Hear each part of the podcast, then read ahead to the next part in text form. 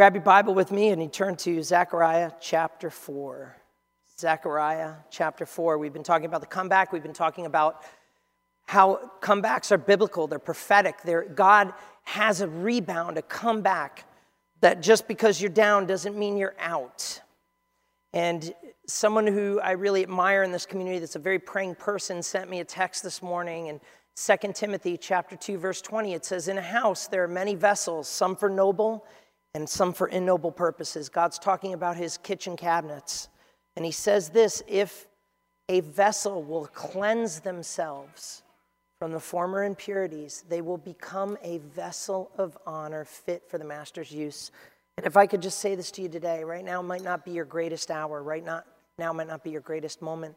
Right now must, might very well be one of those times where uh, you want to be holy and clean, but you struggle to be that. I'm not talking about somebody that has no desire to do it, but you're, you're like, I want to be who God wants me to be, and all I see is what I can't become. I want you to know something. All it takes is the, that waymaker to just wash you in his blood and grace. There's enough forgiveness and grace in Jesus to cover over every shortcoming, to cover over every sin, and to cleanse you. And here's the beauty of it that you don't sit on the shelf, but that God pulls you from the shelf and uses you to bless the world around you. That's exactly what he did here this morning when Wesley sang. He took himself as a vessel allowed God to fill him with his presence, and he poured it out on all of us. And how many of you are saying that's some good Gatorade here we drank from heaven, right? God can do the same for you. God can do the same for you if you'll let him. He's a waymaker. Doesn't matter how impossible it is. Zechariah chapter 4. When is this taking place? This is taking place after 16 years of nothing. The Israelites come back, they have a party, they build an altar and they just leave it in ruins. And after one flash mob, Elevation Church, Hillsong United, amazing conference that they have at a destroyed temple that was left in ruin for 70 years, everybody splits. And 16 years, nobody comes back except the leaders. And God says, I need to do something. And so, what does God do when He needs to get a message out? He calls on His prophets. And the Bible says in, eh, in Ezra chapter 5, verses 1 and 2, that there were two prophets in particular that God used was Haggai and Zechariah. And last week, Pastor Dylan gave us such the cleanest message on Haggai chapter 1 that basically was God's way of saying you're really consumed with your personal life and your personal family and your personal home and your personal stuff and your personal things and your personal 401k and all that and yet it's not happening the way you want it to happen. And God said, Why? He said, Because I blew on it and blew it away because you in your house are taking care of yourself while my house lies in ruins. Give careful thought to your ways. And I love, Pastor Dylan, how you said this. I, I, I just, I put it in my internal tweet for the rest of my life. It's as if God was saying to the people of Israel, and like God was saying through you to, to my heart last week, Really, is it not the time to build the house of the Lord? So, when is a good time for you, Paul? And I've come to realize something that, that there is never a good time for anything. When was the last time you felt really good about everything? Not, not often, but you do, and you let your feelings catch up to you later, and you know you're not worthy. You're not worthy, but you're not worthless. You're not worthless because Jesus died for you, and He loves you, and He, he doesn't use us. Thank goodness that Jesus doesn't treat us like Wrigley's juicy fruit or trident, whatever your gum is, that he just chews the sweet out of you. And then when you're not useful to him or not measuring up to the standard, that he flicks you and walks away from you. No, you're his child. You're a vessel. You're not disposable. He cleanses us, he has that cleansing available for us. But these two prophets realized that this was a very difficult time. And in fact, if you read in Haggai chapter 1 and Zechariah chapter 1, literally Haggai, rightly so, last week, Pastor Dylan spoke this message because it was in it was in the second, it was, it was literally in the, the sixth month of a, a year. And literally four months later, Zechariah comes out with the message I'm going to share with you. It's amazing if you want to see eh, how pro, when two prophets work in a tag team and God gets two totally different people from two totally different pages on the same exact page as a coordinated effort from heaven to make things happen. Haggai and Zechariah are those guys that God uses. And in Zechariah, he says this vision, and you'll understand why we have all this stuff this uh, stuff here this morning. Let me read chapter 4, verse 1. And the angel talked with me and came again and woke me like one who is awakened out of his sleep. And he said to me, What do you see? And I said, I see, uh, I see, and behold, a lampstand of all gold with a bowl on top of it, and seven lamps on it, and seven lips on each of the lamps that are on top of it. And there are two olive trees by it, one on the right bowl and one on the left of the bowl. And I said to the angel who talked with me, What are these, my Lord? And the angel said, uh, The angel who talked with me answered and said, Do you not know what these are? How many of you need to learn or have something explained to you like twice or three different times? It's me. It's because we're men, and men need to hear things twice. And all the ladies said, Careful, this could determine your afternoon how you respond to that question. That was a trap. That was a trap. Then he said to me, This is the word. That, what do these mean? Do you know not know what they mean? And he said, uh, he said, No, I don't, my Lord. It's, it's okay to say, I don't get it. Could you explain it again? And so the angel says to him, and he said to me this This is the word of the Lord to Zerubbabel, not by might, not by power, but by my spirit, says the Lord of hosts. Who are you, great mountain, before Zerubbabel? You shall become a plain, and he, meaning this governor Zerubbabel, he, sorry, I lost my spot. Before you, you complain, and Zerubbabel, you shall become uh, this. You shall become a plain, and he shall bring forth the top stone with shouts of joy, saying, "Grace, grace to it." Or God bless it, God bless it. Then the word of the Lord came to me, saying, The hands of Zerubbabel have laid the foundation of this house, and his hands shall also complete it. Then you will know that the Lord of hosts has sent me to you. For whoever has despised, who, who has ever despised the day of small things shall rejoice and see the plumb line in the hands of Zerubbabel. Amen. Father, I just pray that you would speak and you would be heard in Jesus' name. Amen. It gives, this is, this is where Haggai, I love him. He's my kind of guy because he's kind of like gives you show and tell examples. But Zechariah, he comes from a completely different angle. How many of you find that there are some speakers that, uh, that are easier to hear and they're more your flavor, and then there are other people who aren't? I'm not everybody's flavor. Pastor Dylan might appeal to you. I love getting Pastor Caitlin up here because it's like I feel like I'm in a rodeo hoedown, hallelujah, Holy Ghost moment. And I told her she needs to like begin to, to train so that she can be more available to us because that girl got a gift of speaking. I will never forget it. Just keep pouring. Just keep pouring. And uh, that miracle, right? Like somebody out there was blessed. Like I remember that message. But, but Zechariah is the kind of guy where God would give him an image and a vision. God is a God of visions, by the way. Now, you have to understand something. Um, people will come up to you at all times and say, I saw this and I saw that, and God wants you to do this and God wants you to do that. You need to be very careful with that. But there are people in this community who have, have shown that their life and their connection to God is very, very clear and clean. And from time to time, they'll come up to me and they'll say, Hey, Pastor Paul, I felt like the Lord put this verse on my heart, or I felt like I saw this image of, that's kind of like a vision. I saw this image of, and they'll begin to explain it. And I will be like, I know exactly what that's for. I know exactly what that means. That's kind of how this worked with these prophets. And that's the kind of guy that, that Zechariah was. God had a way of talking to him that was very different from Haggai. It was very um, mystical.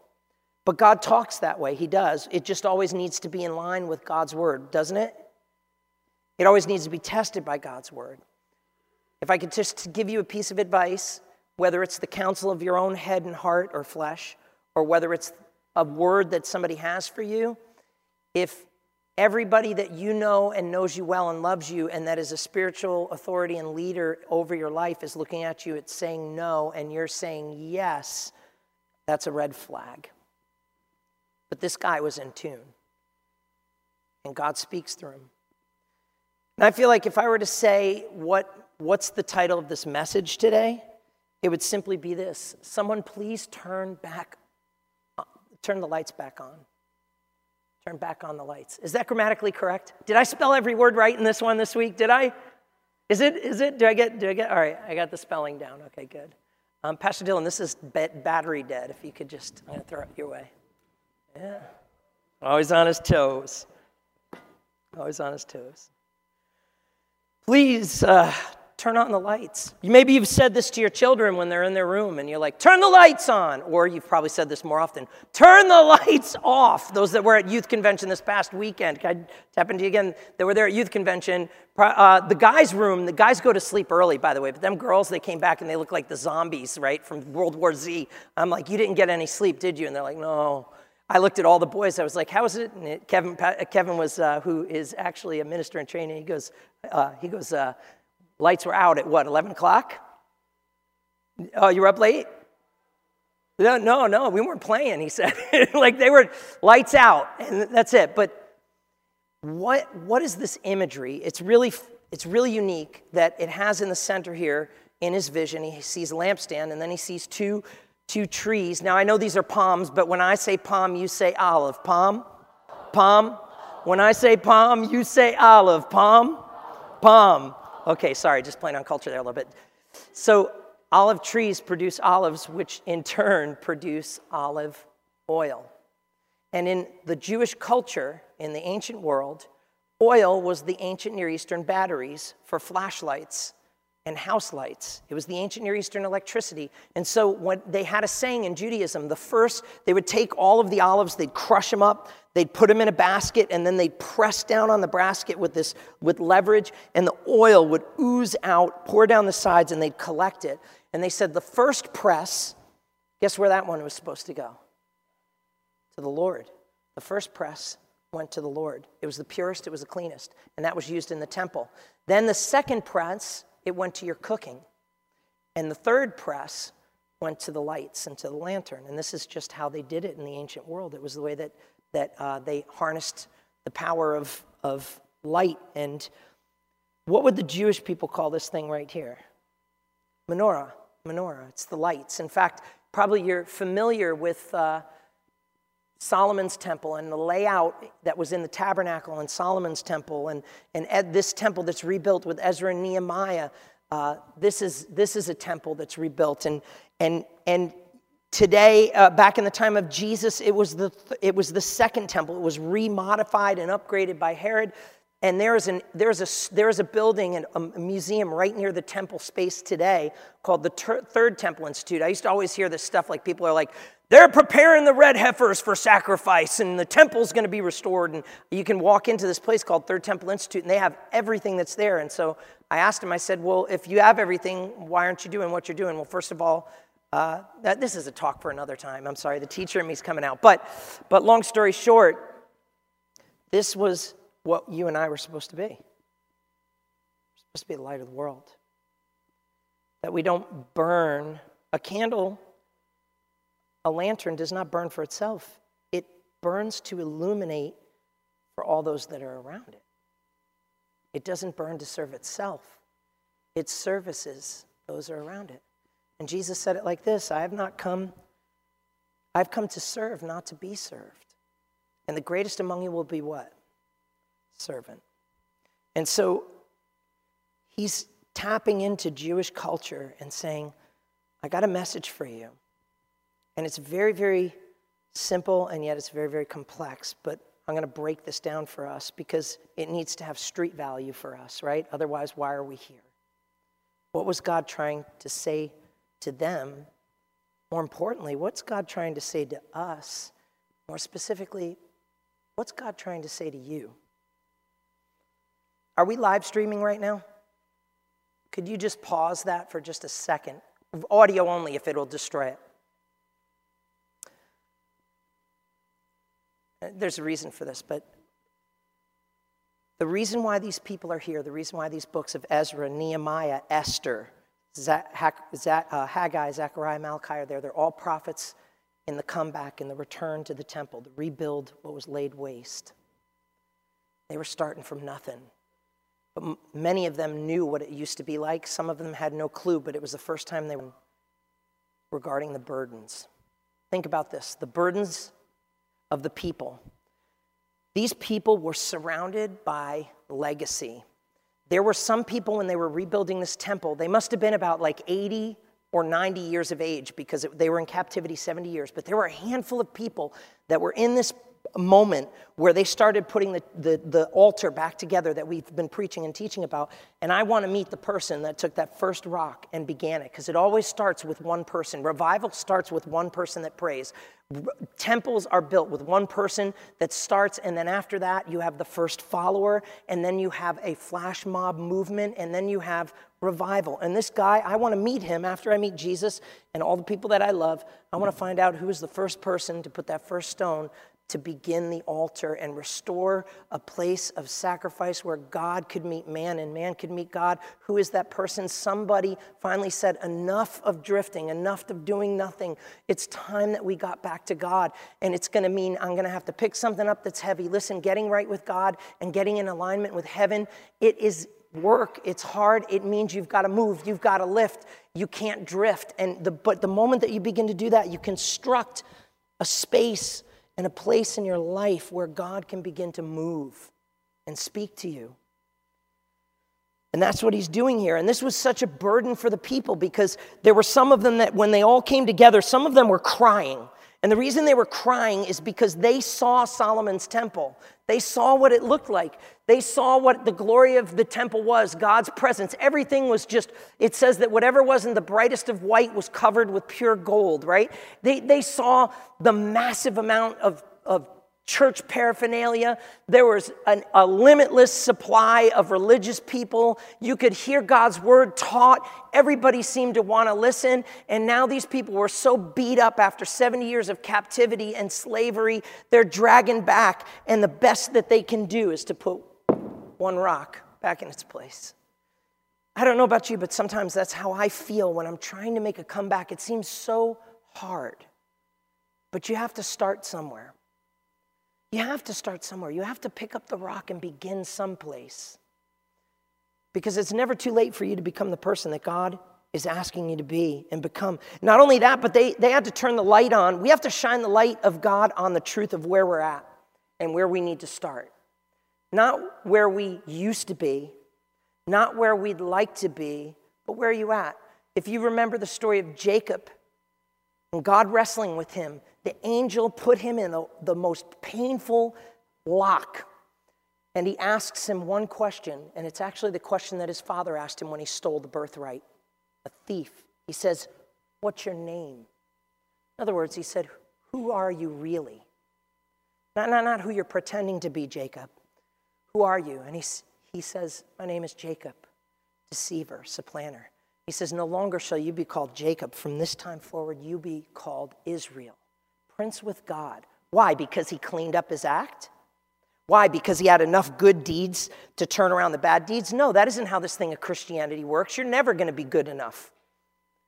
It's apathy that kills you in this thing. It's, it's motionlessness. It's indifference. It's, it's not being able to look at that. Listen, there's power in being able to look at Christ on the cross and say, that should be me. He's innocent. I'm guilty. There's power in you saying, my life is in ruins. I, I don't know what to do. It, I remember when it looked like that, and now it looks like this, and I don't know what to do, but oh God, if you could just do something. And God comes down and he says this, not by might, not by power, but by my spirit says the Lord. He's the God of restoration, He's the God of healing.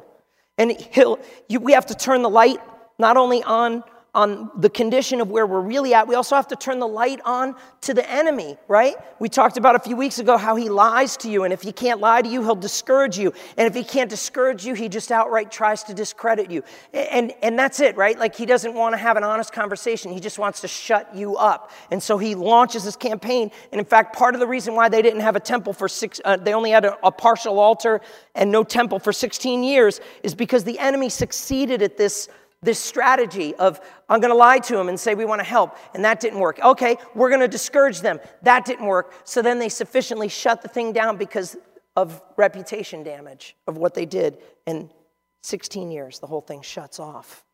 My goodness. How many times in my life has the enemy come to shut down? How about in your life? The enemy tries to shut down and shut you up. He doesn't want you to sing Waymaker here. And you know what? He definitely doesn't want you to learn the secret that when when Wesley's gone and the keyboard's not playing and the sound team's at home and you're in that dark moment, in that dark place, and there's no prayer warriors around you, he definitely doesn't want you to learn the secret of tapping into the presence of God in your own life. That you realize that you are the temple of the Holy Spirit, that God's Spirit dwells within you. And that same presence that we sing about and we feel and we sense, that thing is yours available 24 7 every single longitude and latitude location on the face of the earth, anytime, anywhere, any place. It does not depend on this kind of stuff. It helps. But we need to shine the light on the enemies that are trying to keep us from God's best for our life. We need to shine the light on our lethargy of all the things that we do that, that are really just a stockpile of excuses that justify why God doesn't have all our heart, all our soul, all our mind, all our strength when God says, I'm sorry, that's not good enough. I want all of you.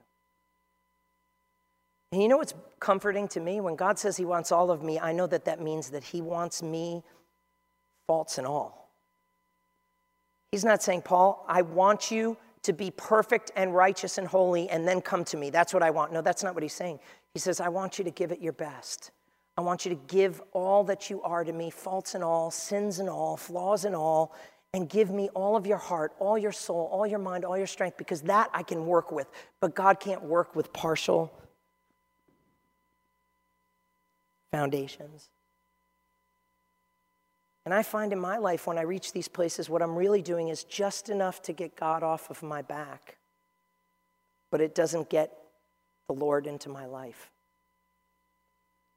And maybe that's a tactic in and of itself from the enemy. And we need to turn the light on that. Listen, there, was, there wasn't just burdens on God's people. And this, this, some of the things I said right here in this room this morning resonate with some of you. You're like, that's me, that's me. I get Listen, it's never too late for you to be the person who God wants you to be. This isn't about what you lost. It isn't about what you should be or what you, you could become. It's, it's about letting God be who he is in your life and letting him be the waymaker for you and doing what he, he does best is taking us and recycling our life and cleaning our vessel and making us the person that we, we can be for him so that he can use us. Not perfect but useful to him. I have to say i had a very low week this past week as i was preparing for this. And i had a conversation with, with a very dear person who i trust but I feel like I'm just going to be honest with you of my struggles. And this was my conversation. Why am I here? Why am I here? Why are we working so hard?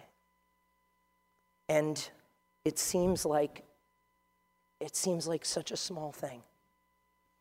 Why can't we get people who will say, I'll help usher? Why can't we get people that will say, You need more help in nursery? I'll help. Why can't we get more people that say, hey, I play music? And I, I had to I had just be honest with you. I just was like, man, Lord, this is like we could hire 10 more people full time and it would not cover what we need to do here because the work of the church is yours to do. It's ours to do.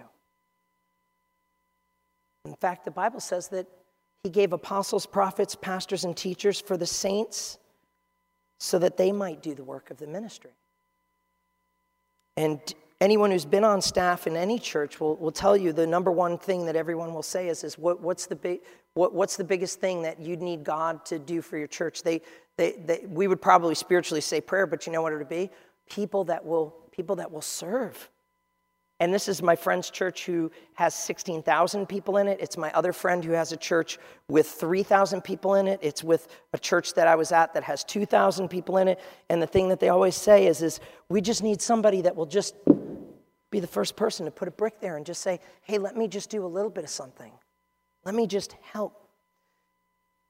And in my moment of dysphorium, I got this text and I was in this church Friday praying, walking around, saying, Lord, you've got to do this because I can't.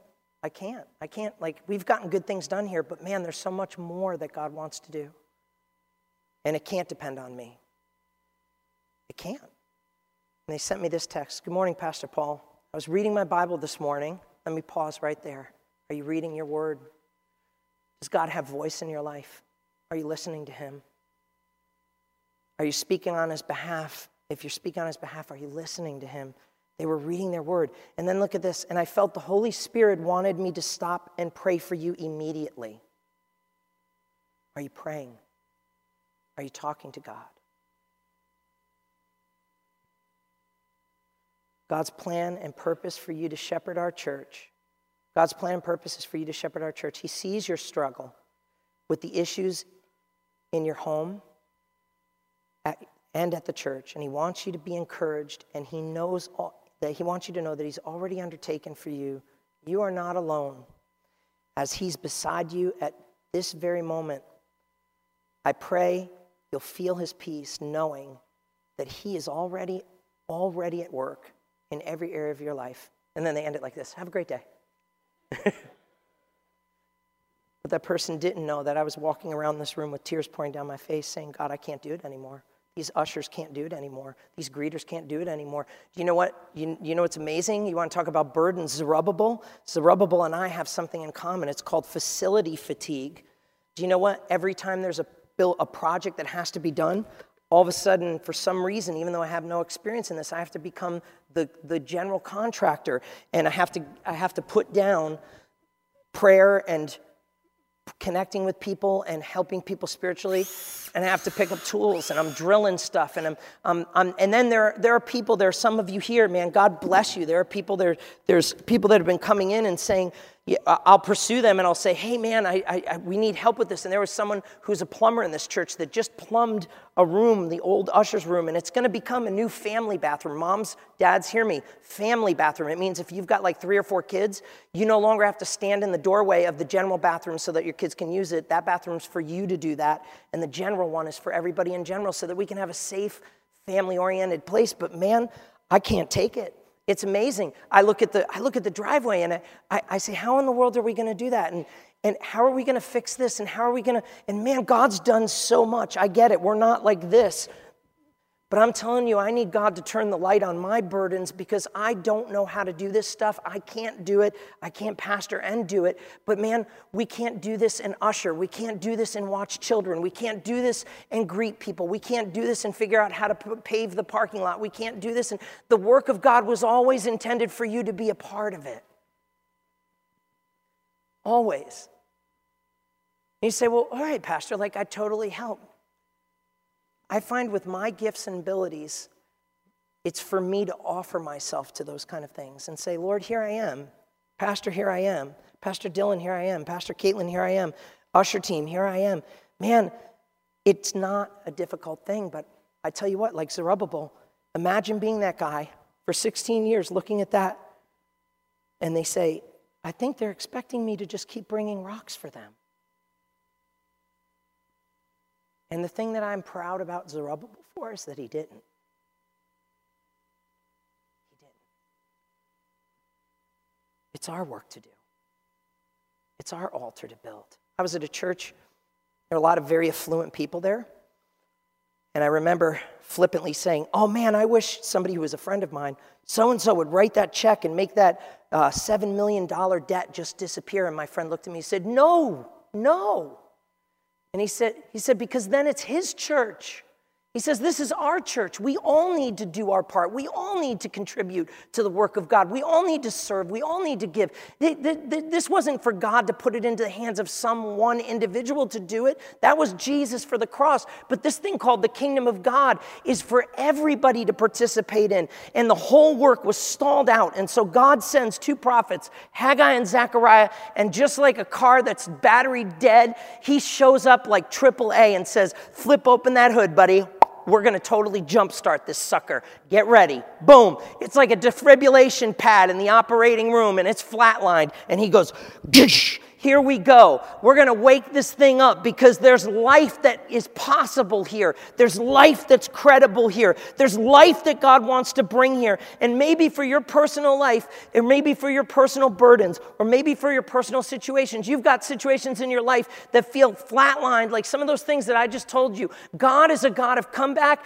that He wants to come into your life and defibrillate that thing. He wants to jumpstart it again because your life was not made to reflect back on how it was.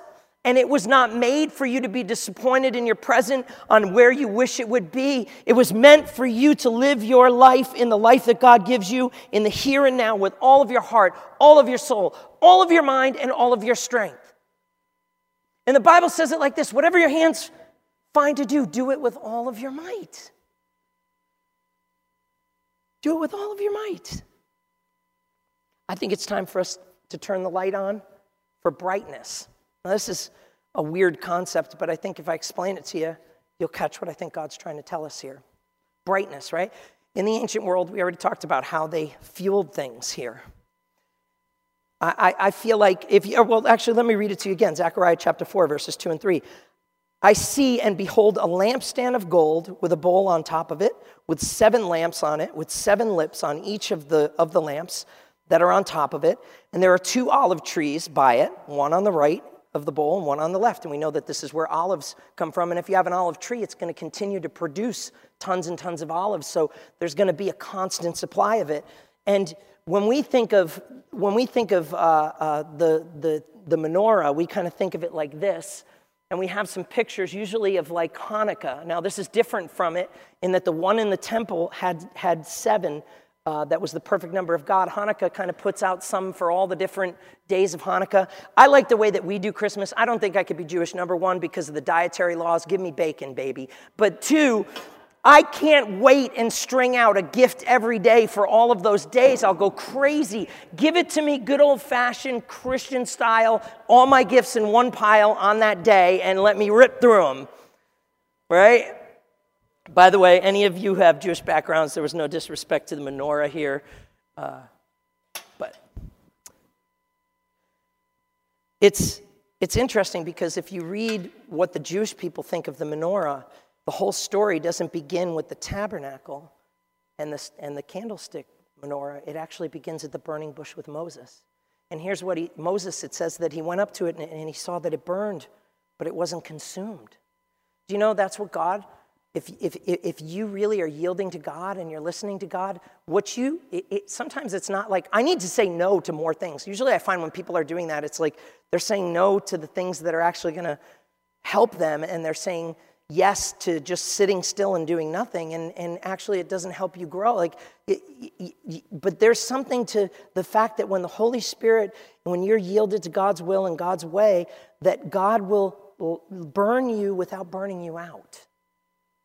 And that's how God did it with the burning bush. And this is where the concept of the light continually burning before the people is there. That, that some of the things, listen, some of the things that you would think, I need to stop doing that, are actually things that fuel you, that God will use to reignite you, that will continue to burn through you. And, and it's not that you need more time on your hands, it, it's that we need to start praying and saying, Lord, what do you want me to do with the times I have? And it was made for the tabernacle, specifically in Exodus chapter 25, to give light on the space in front of it.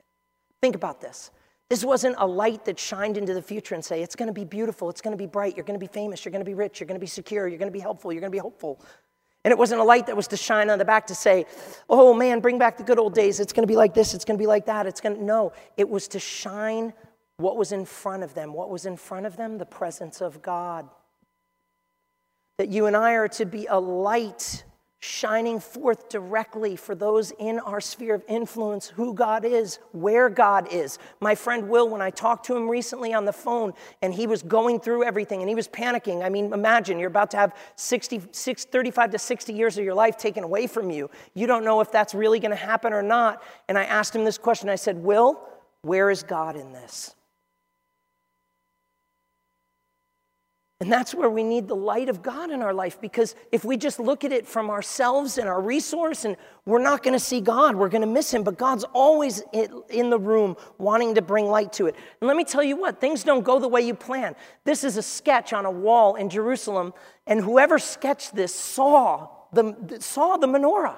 And they saw the altar. This is a sketch from somebody that was alive that saw this in the day of Jesus. But you know what? It didn't always stick around. Just like the time of Ezra and Nehemiah, they were away in captivity. The enemy took those things away from them. Listen, the devil wants to take away that space and place for you to have a direct connect with Jesus Christ. He wants you to talk about God. He wants you to talk about past messages, past moves of God. He wants you to talk about future opportunity with Jesus. He wants you to talk about all those things that you care about and a, a nice house, a nice home, a nice picket fence, and all of those things. There's nothing wrong with all of those. But what he wants in your life and what the enemy doesn't want in your life is space where you meet with God Almighty so that you shine for him. Because there are times when God's people took a, a siesta of 16 years, left it like that, and the enemy took all of the articles away into captivity. In fact, that's a picture of the Romans when they plundered the temple after Jesus was dead, buried, resurrected, and the Holy Spirit was going like holy fire across the face of the earth. They were walking away with all of these articles as tribute on the Arch of Titus, saying, Oh, listen, you have to fight for that space with God. And Zerubbabel is so discouraged. He's like, This is it? One big TED talk? One big concert? And that's it? That's all you got? He must have been like, That's all you got? That's all this is worth to you? Like, do, what do we need? Another 70 years? We're 16 into it. 70 minus 16 is what? This is what dyslexic people do with math. We throw the equation out there, and the mathematicians figure the problem out for you. 16 years, forget it. I don't want 70. I want God in my now. How many of you want Jesus in your here and now? How many of you need God in your, in your complaining, in your grumbling, in your discouragement, in your depression, in your setbacks, in your, in your problems, in your diseases, in your cancers, in, in, your, in the coronavirus. Like, we need God now. Forget yesterday. And just remember it a bit, yes. And, and don't start dreaming of the future because you don't have that. You've got now. What you need is a, a, relationship with Jesus Christ that is burning bright and that is shining to the world around you. And you need God in the here and now. In Jerusalem, they have a golden menorah made of solid gold that stands about this tall. And don't try to steal it because they are watching that thing so closely. Any of you going on the Israel trip, and we're going on that trip, by the way, but any of you don't touch it because the Israeli Defense Force will be all over you. But, like, what is that doing? Wow, it's so beautiful. Wow, that's like walking into a room and saying, I'm a Christian. I'm a, I'm a candlestick. And? What's, what's the use of that in my life? I know lots of Christians. So what? The church isn't shining. You're the light of the world. Now, what's interesting about the menorah that is described is in, in this picture, it's not the one that was in the temple. It looks like this. In fact, these lanterns would be shaped out of clay like this. And this has four corners, where the ones there had a big bowl that was collecting all of this resource to fire the fuel of these seven lanterns with seven wicks. I've got here an incredible gift from a friend of mine. This is an actual lantern. This is the ancient flashlight. This is a single wick version of what was on the vision that was there. And here's the beautiful part of this my friend who gave me this is a connected archaeologist, so I trust him. This lantern was used in Jerusalem, it was excavated in Jerusalem, and it comes out of the time of the Davidic kingdom, which means that whoever held this lantern saw the face of David saw the altar that David constructed. And Jesus says it like this. This is what's this is a profound moment. Because this is the first time in 3,000 years that this lantern was used.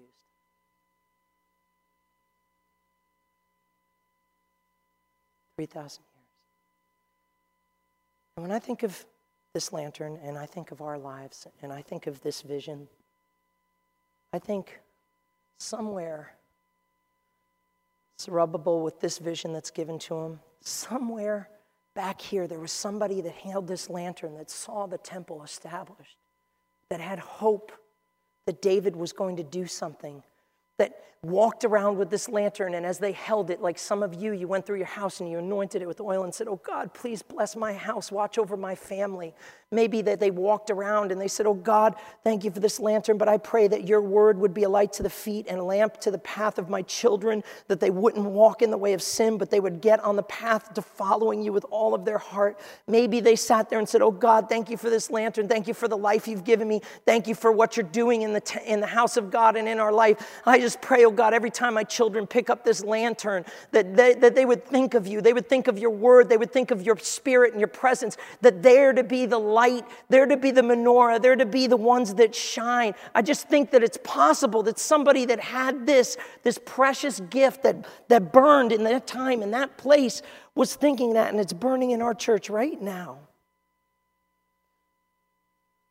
But here's the other side to the story, and Jesus says it simply like this and yet so profoundly. You, my friend, are the light of the world. A city set on a hill cannot be hidden, nor do people light a lamp and put it under a basket or a bowl, but they put it on a stand, and it gives light to all in the house. In the same way, let your light shine before others, so that you may see that, that they may see your good works, and not say what a great guy you are, what a girl you are, but to see their good, your good works and say, that they bring glory to God in heaven and they look at you and they don't say, What a good person. They look at you and they say, My goodness, that's what God does to people.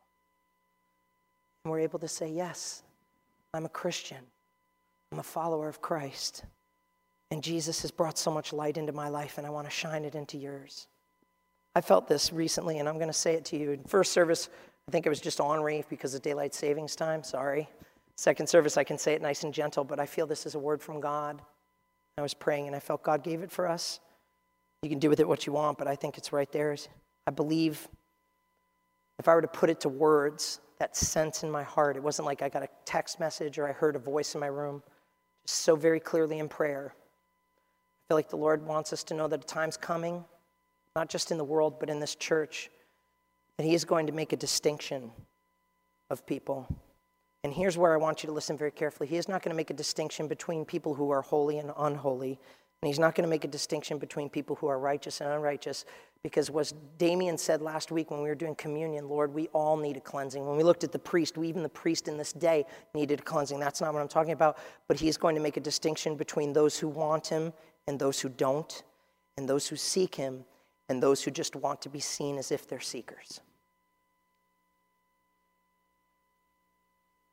Because we need Jesus. And I think that it's not just a time for us to turn the light on our, our problems and our setbacks and, and, and all of those things that are, and it's not just a time to, to, to, for God to shine the light just for the sake of shining the light through us, but it's also a time for God to shine the light for blessings in our life. Chapter 4, Zechariah chapter 4, verse 6 and 7. Listen to this. This is the word of the Lord, Zerubbabel. Listen to this word. He says, Hey, I've said a lot of stuff. I've shown you a lot of different things. Let me just sum this up for you. This, Zerubbabel, listen closely. This is God's word for your life. Look at me. This is God's word for your life. Look at me. This is God's word for your life. This is God's word for your life. Not by might, nor by power, but by my spirit, says the Lord of hosts. Who are you, O great mountain, before Zerubbabel? You shall become a plain he shall bring forth the top stone amid shouts of grace. Grace. I love grace because grace is God giving us what we don't deserve. What's powerful about that truth is really when I think about might and power, some of you think about me in the gym. You know, I'm just kidding, right? You don't even want to laugh at that, right? Be like, no, Pastor, you're not going to the gym. Uh, listen, Might and power, the best example of these words being used in the Old Testament are found in 2 Chronicles 26, where it talks about King Uzziah. He was a great king, he was a mighty king, but he ended up becoming a king with leprosy. The Bible says this of him that he could make war with mighty power. But the Bible also says in, that he was strong and he grew proud to his destruction. And one moment came where he said, Listen, I'm, a, I'm an important person and I know how to run things and I get things done. And he goes to the temple and he says, Hey, priests, get out of my way. I'm going to have a direct connect with God.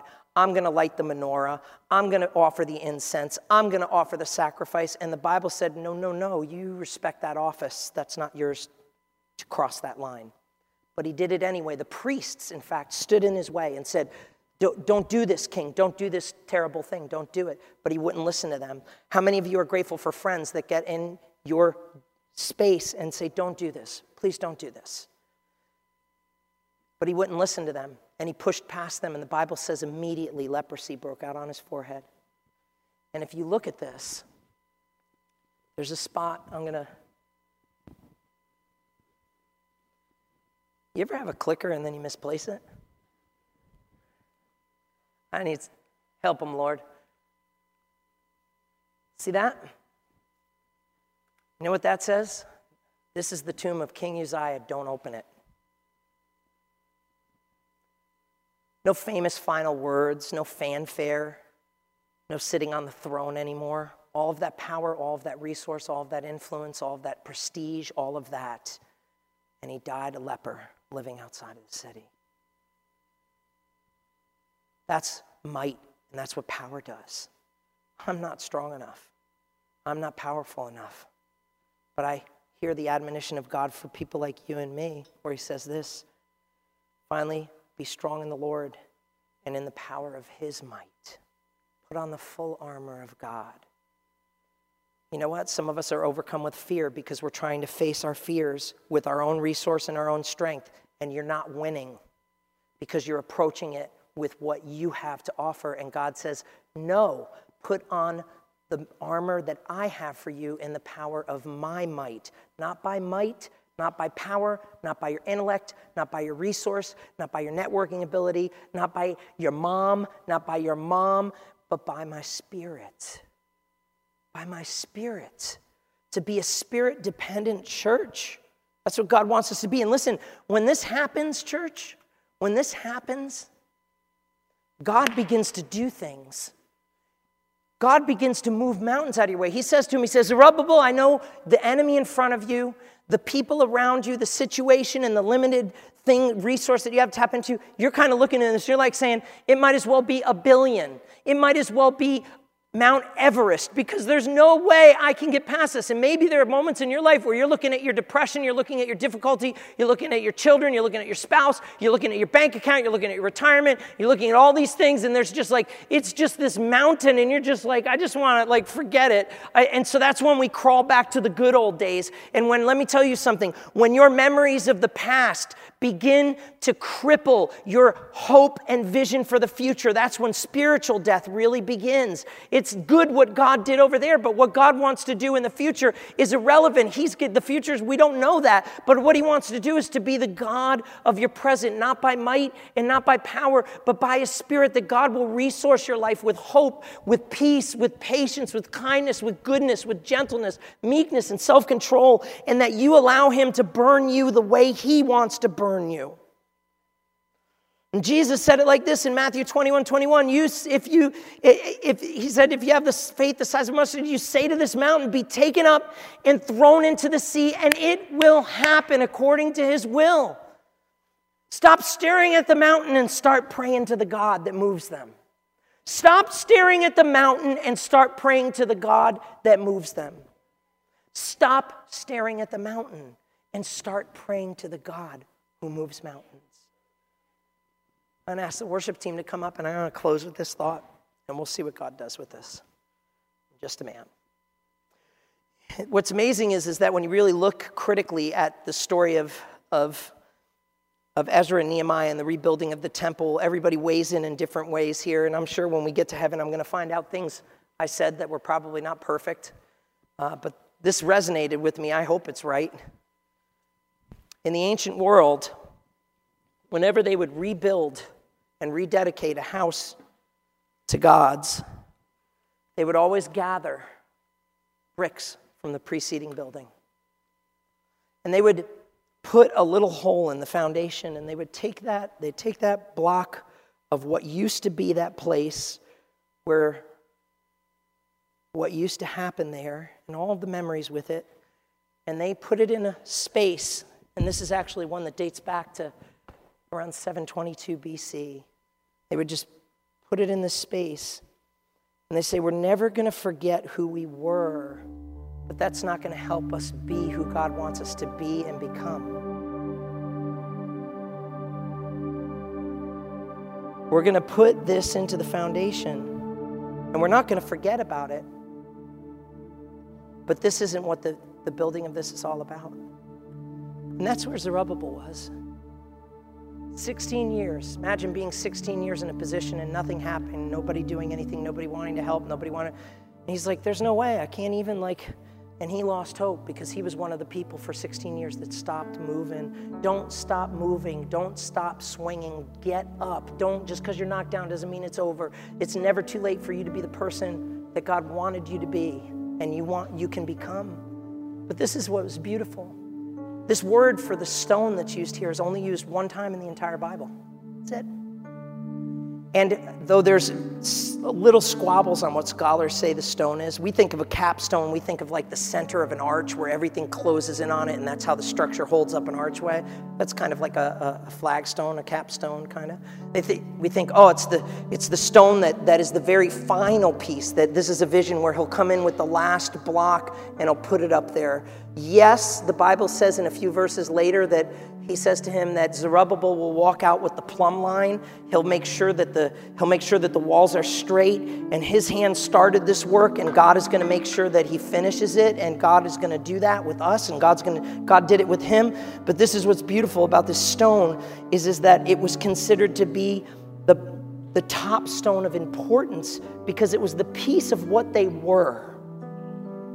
And don't you ever forget who you were in Christ. For those of you that have that history, and maybe maybe you're in a pile of rubble, but what God listen, last night as I had this brick in my hand, I was in my basement and I was thinking about the areas where I need God in my my family, where I need God in my life, where I need God in my children, where I need God in my marriage, where I need God in what the responsibility that God's given me.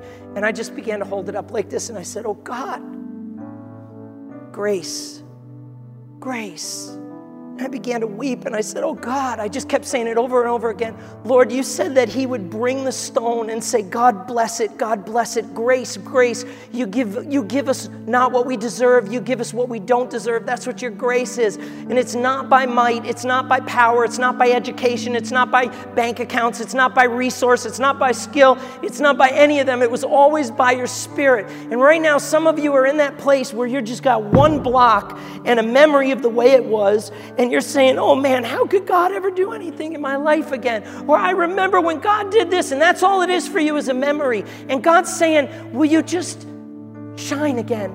Will you let me burn you the way I want to burn you? Will you do and let your feelings catch up with you later? Will you do me a favor? Will you take a piece of that block? Yes. Will you go to a corner of the place of where I want to begin to do something again in your life? Yes, Lord. Now, what do you want me to do with it? I want you to bury it. And I don't ever want you to forget what I did, but I don't want what I did to be a prison for you of what I want to do in your life. I want to give you a hope and a future. I want to give you a new beginning. I want to show you things you haven't seen. I want to do things through you that haven't been done. I want you to dream things that you never dreamed before. And if there's life in your lungs, this story's not over for you. It is never too late for you to become the person that God wanted you to be. And it starts this morning this way. And as the worship team plays, I'm going to invite you to just simply find a place up here and talk to God. So, God, where do you need God's grace in your life? What is the pile of rubble that used to represent a fervent, passionate, obedient relationship with Jesus Christ? Carry that with your heart to this front here this morning. And as the worship team sings, lay it before God. And here's, here's what we're doing we're not coming here and saying, Lord, I'm coming to grovel before you know. Lord, my back aches. I really don't want to walk up there. And that's not what we're talking about. What I'm talking about is this where some of you really need God's grace in your life. There's no way that He's going to be able to change you. There's no way you're going to be able to change your family. There's no way you're going to be able to change your situation. but God can say to the mountain, Be moved. God can do it through His Spirit, and you never could. And He's saying to you, Will you give it to my grace? Will you give it to my grace? If that's you, that's you, there's a space of grace here for you. I invite you to, to take that moment here. Some of you have children and you need to pick them up in a few moments. Find space for God's grace today. Father, in the name of Jesus, I couldn't imagine what it was like being Zerubbabel. I can't imagine what it was like being those people to, to have hope, but yet see it just within your reach and out of your grasp. But it was never about what we could do, and it was never about what we couldn't do. It was always about what you wanted to do through us. Father, in the name of Jesus, we come back to the altar of our life. We come back to that place where, Lord, and maybe some of us here, we've never been to that place. We want you to be, Lord, build something in our life that when we're gone, that people will look back to it and say, God was in that. God was in them, that God was burning through them. I saw Jesus in them. And God, show us where you are in our situation. Show us where you are because you're in it. We give you our lives this morning, Jesus. We give you our rubble, but we give you our hope, not by might, not by power, but by your Spirit, Lord, by your Spirit.